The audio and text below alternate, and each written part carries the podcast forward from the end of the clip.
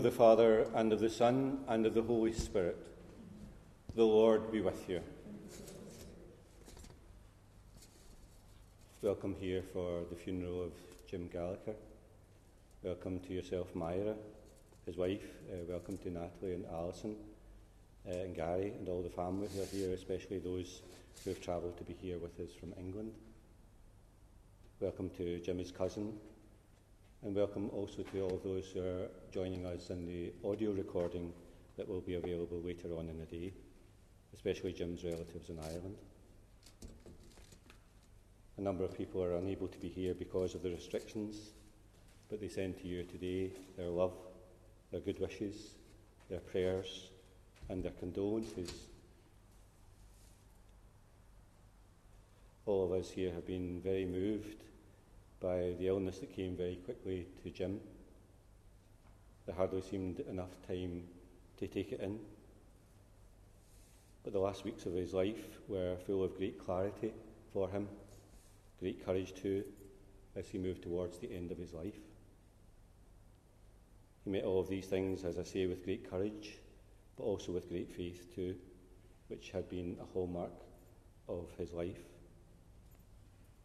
He mentioned to me often on those occasions in which I met him of his great belief in the afterlife, that he would be present with God and those that he'd loved. And that thought gave him great consolation. He was such a good man, sincere, kind, a man without any sides to him, a simple and straightforward man. He was kind and gentle to all that he came in contact with. Everyone who knew him will miss him very much indeed. And so we gather in this place in the love of God, and he gives us, as we know, plenty of signs of his love and care for us throughout our lives. He is present here today with us. He binds up all our wounds and heals our broken hearts. To begin the Mass and to offer the Mass more worthily, we first call to mind our sins. Lord Jesus, your mighty God and Prince of Peace, Lord, have mercy. Lord Jesus, your Word of God made flesh and splendour of the Father, Christ, have mercy. Lord Jesus, you're the way, the truth, and the life. Lord, have mercy. And may Almighty God have mercy on us, forgive us our sins, and bring us to everlasting life. Let us pray.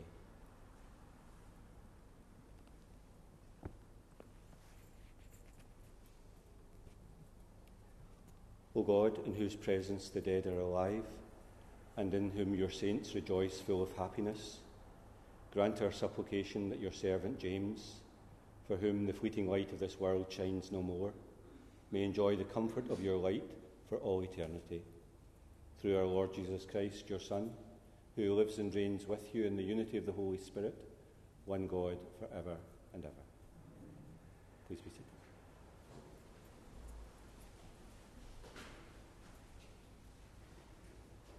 invite our reader to come forward. Our reader.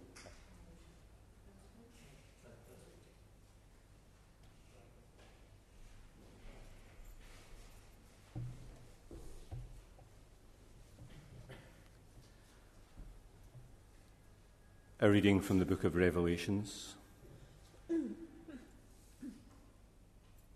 Then I saw a new heaven and a new earth for the first heaven and the first earth had passed away, and there was no longer any sea.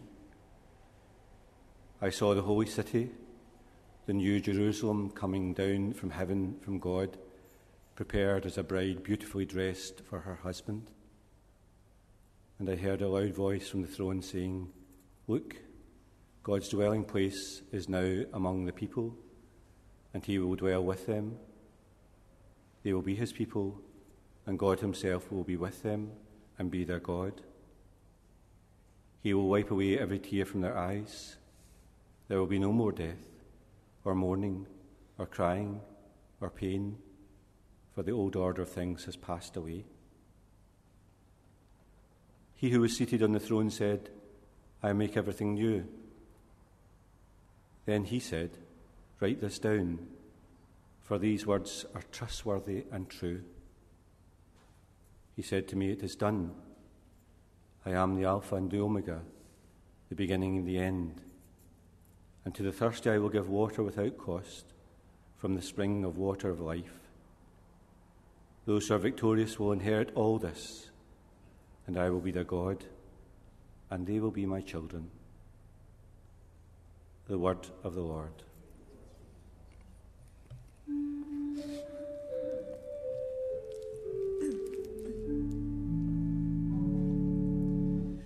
His goodness shall follow me all the days of my life. I will walk in God's kingdom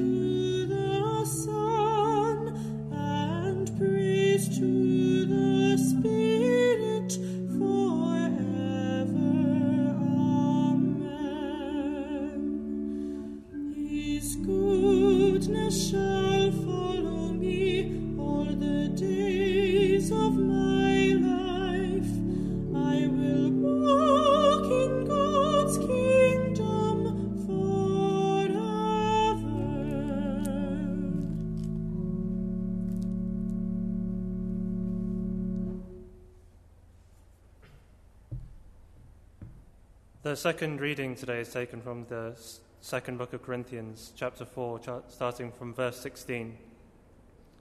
So we're not giving up. How could we? Even though on the outside it often looks like things are falling apart on us, on the inside where God is making new life, not a day goes by without His unfolding grace. These hard times are small potatoes compared to the coming good times, the lavish celebration which is prepared for us. There's far more here than meets the eye. These things which we can see now are here today, gone tomorrow. The things that we can, cannot see will last forever. For instance, when these bodies of ours are taken down like so many tents and folded away, they will be replaced by resurrection bodies in heaven, and we shall never have to relocate those tents again. This is the word of the Lord.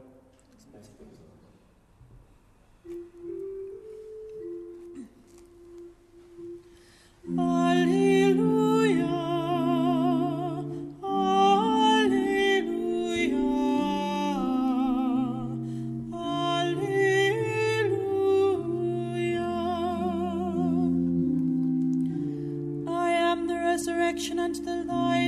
The Lord. Whoever believes in me will never die. Alleluia. Alleluia. Alleluia.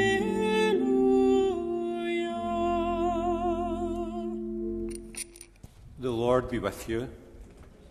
A reading from the Holy Gospel according to Mark.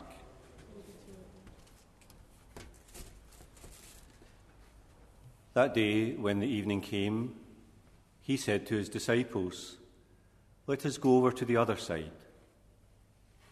Leaving the crowd behind, they took him along just as he was in the boat. There was also other boats with him. A furious squall got up, and the waves broke over the boat so that it was nearly swamped. Jesus was in the stern, sleeping on a cushion. The disciples woke him and said to him, Teacher, don't you care if we drown? He got up, rebuked the wind, and said to the waves, Quiet, be still. Then the wind died down and was, it was completely calm again. And he said to his disciples, Why are you so afraid? Do you, do you still have no faith? They were terrified and asked each other, Who is this? For even the wind and the waves obey him. The Gospel of the Lord. Please be seated.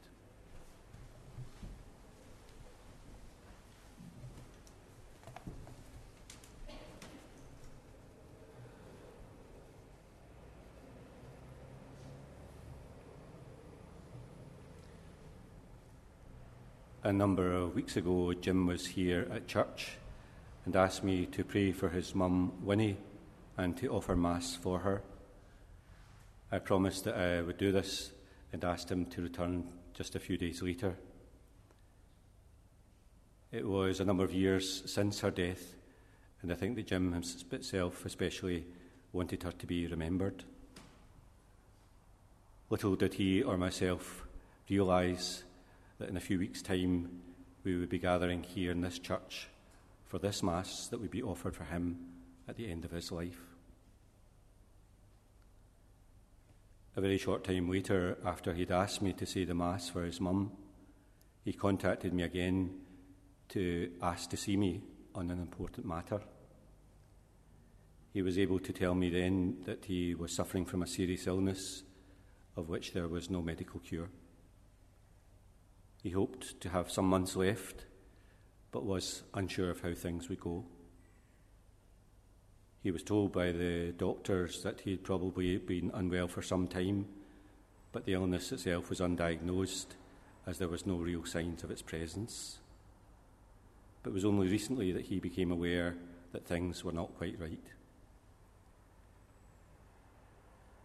Only a matter of a week later, maybe, after this meeting, he was able to phone me again, this time from the hospital, and ask me to come and see him. Due to the restrictions in the hospital, permission had to be given for this. I was able to give him the sacraments and there to speak to him at length.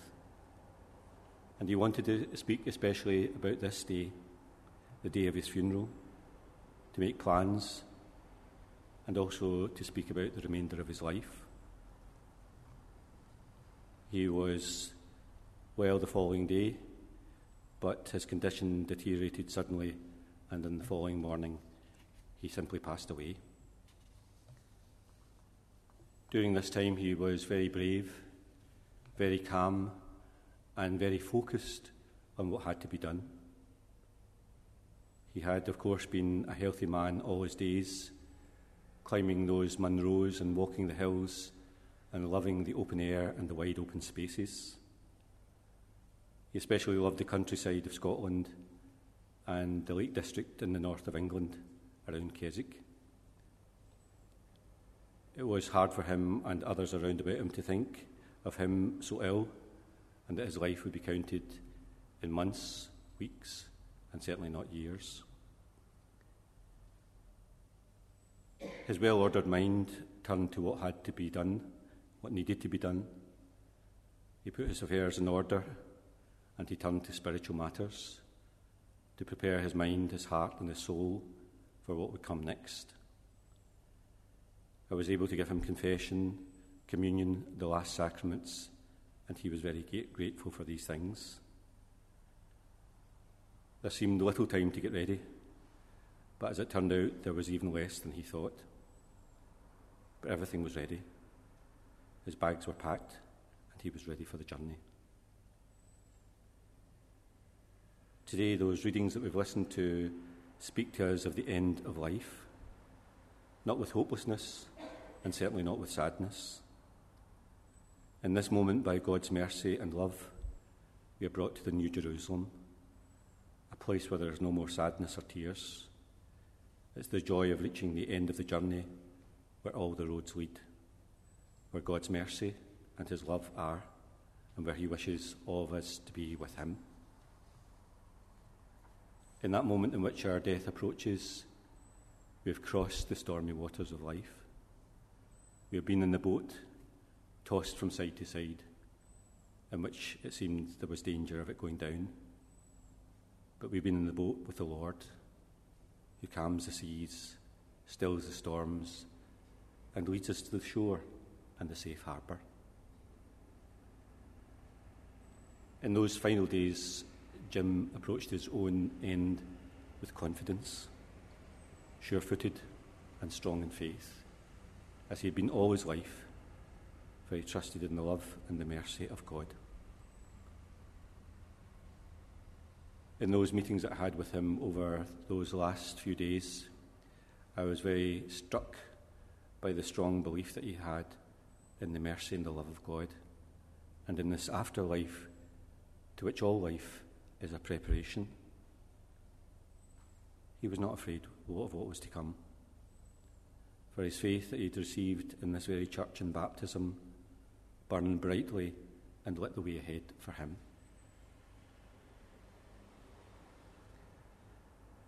Just a few words about Jim's life.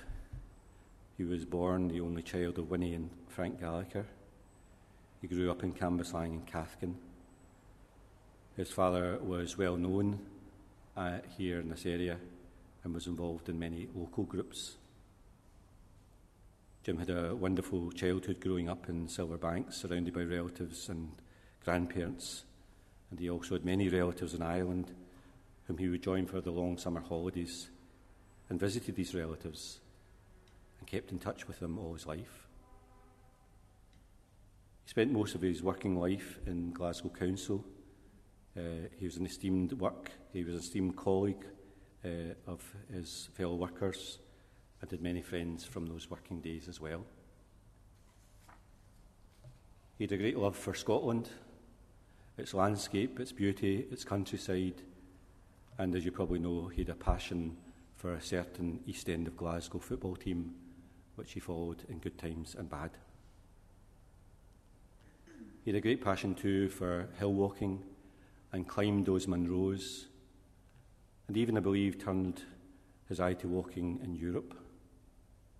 Strangely, on one of these occasions, he met Myra, who became his wife, met her in Geneva airport while travelling to Chamonix and Mont Blanc. It seemed a totally random thing, I'm sure, that they should meet, but we can't help thinking that God's providence was in it. This was to open up a most fruitful and happy remaining 20 years of his life. For a number of years, he would move back and forward from Scotland to England, but both he and Myra married, and he moved eventually to live in England. He confessed to me uh, on our meetings uh, a few weeks ago uh, that a number of his relatives had been bachelors all their life and he thought that this was the same road that was set out for him. But some of his relatives married late in life, and I think it was perhaps a great grandfather who married at the age of 59 and had nine children thereafter. As it turned out, uh, Jim's road wasn't to be a bachelor, but like some of his forefathers, had left it just a bit late in life to settle down.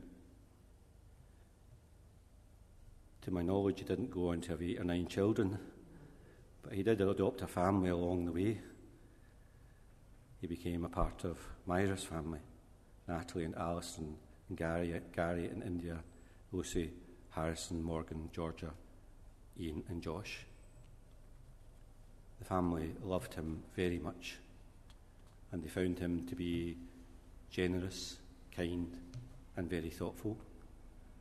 He became an important and essential part of all their lives.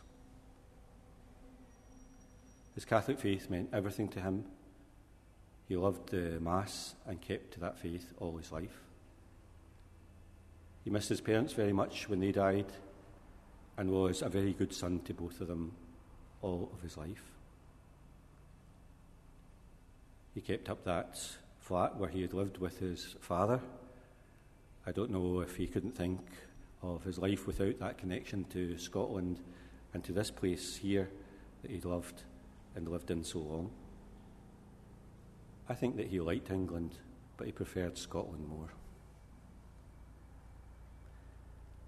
He was a nice man in every sense, kindly, gentle in speech, very thoughtful, and most considerate. I always thought him to be a quiet man, but not too quiet, apparently. When climbing those hills with Myra, she would say he would talk for eight hours solid. Myra and himself had 20 good years together and were very happy indeed. I'm sure it was an Indian summer of his life. God wants our happiness and contentment. I always thought of Jim as the picture of happiness and contentment.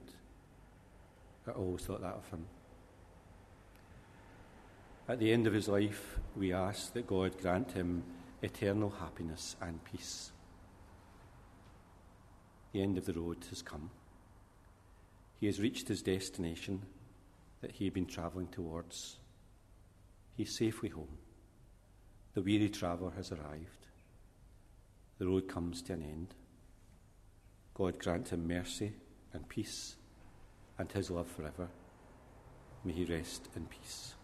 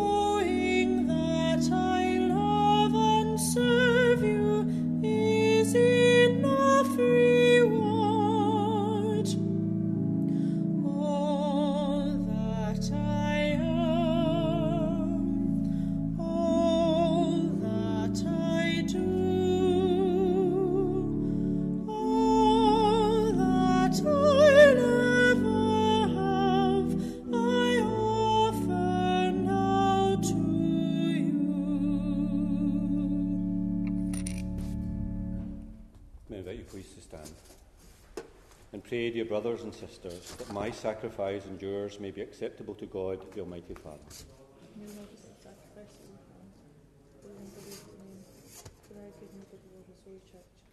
May the offering of this sacrifice be pleasing to you, Lord, so that the soul of your servant, finding through your mercy the pardon he sought for her sins, may exult forever with all your saints and praise your glory for all eternity. We ask this through Christ our Lord. The Lord be with you. Lift up your hearts. Let us give thanks to the Lord our God. It's truly right and just, our duty and our salvation, always and everywhere to give you thanks, Lord, Holy Father, Almighty and eternal God, through Christ our Lord. For he is the salvation of the world, the life of the human race, the resurrection of the dead. Through him the host of angels adore you, rejoice in your presence forever. May our voices, we pray, join with theirs in one chorus of exultant praise as we acclaim Holy, holy, holy Lord God of hosts, heaven and earth are full of your glory. Hosanna in the highest. Blessed is he who comes in the name of the Lord. Hosanna in the highest. You are indeed holy, O Lord, the fount of all holiness. Make holy, therefore, these gifts, we pray, by sending down your Spirit upon them like the dewfall, so that they may become for us the body and blood of our Lord Jesus Christ. At the time he was betrayed and entered willingly into his passion, he took bread and giving thanks, broke it, and gave it to his disciples, saying, Take this, all of you, and eat of it. For this is my body, which will be given up for you.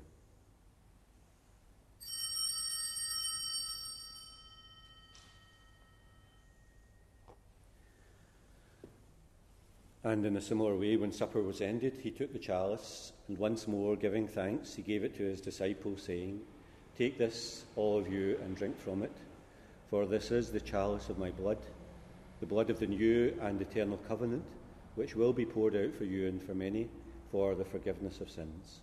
Do this in memory of me.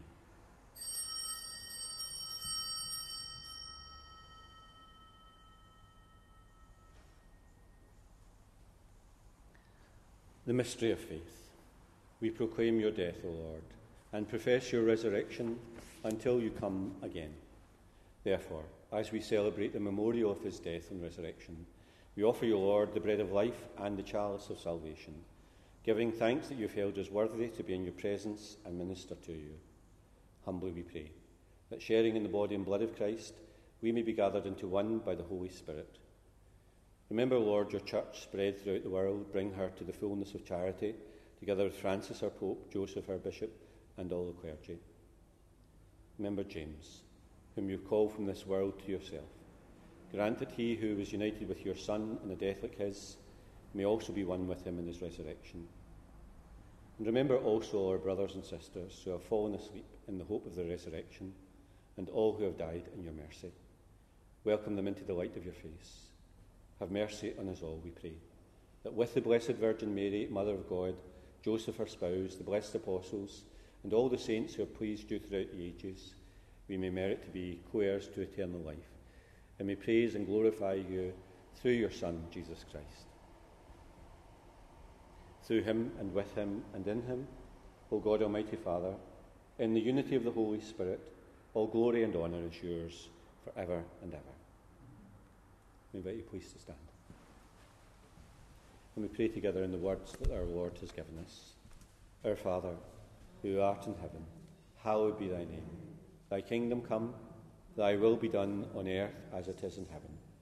Give us this day our daily bread, and forgive us our trespasses, as we forgive those who trespass against us. And lead us not into temptation, but deliver us from evil. Deliver us, Lord, we pray, from every evil and graciously grant peace in our days, that by the help of your mercy we may always be free from sin and safe from all distress, as we await the blessed hope and the coming of our Saviour, Jesus Christ.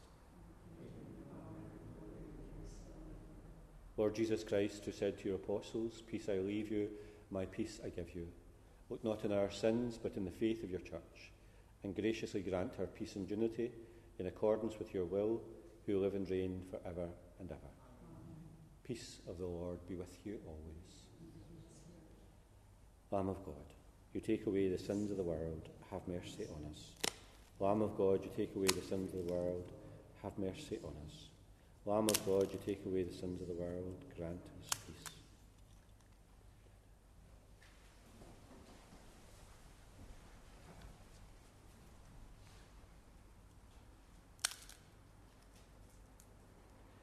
Behold the Lamb of God, behold him who takes away the sins of the world. Blessed are those called to the supper of the Lamb. Lord, I am not worthy that you should enter under my roof, but only say the word, and my soul shall be healed.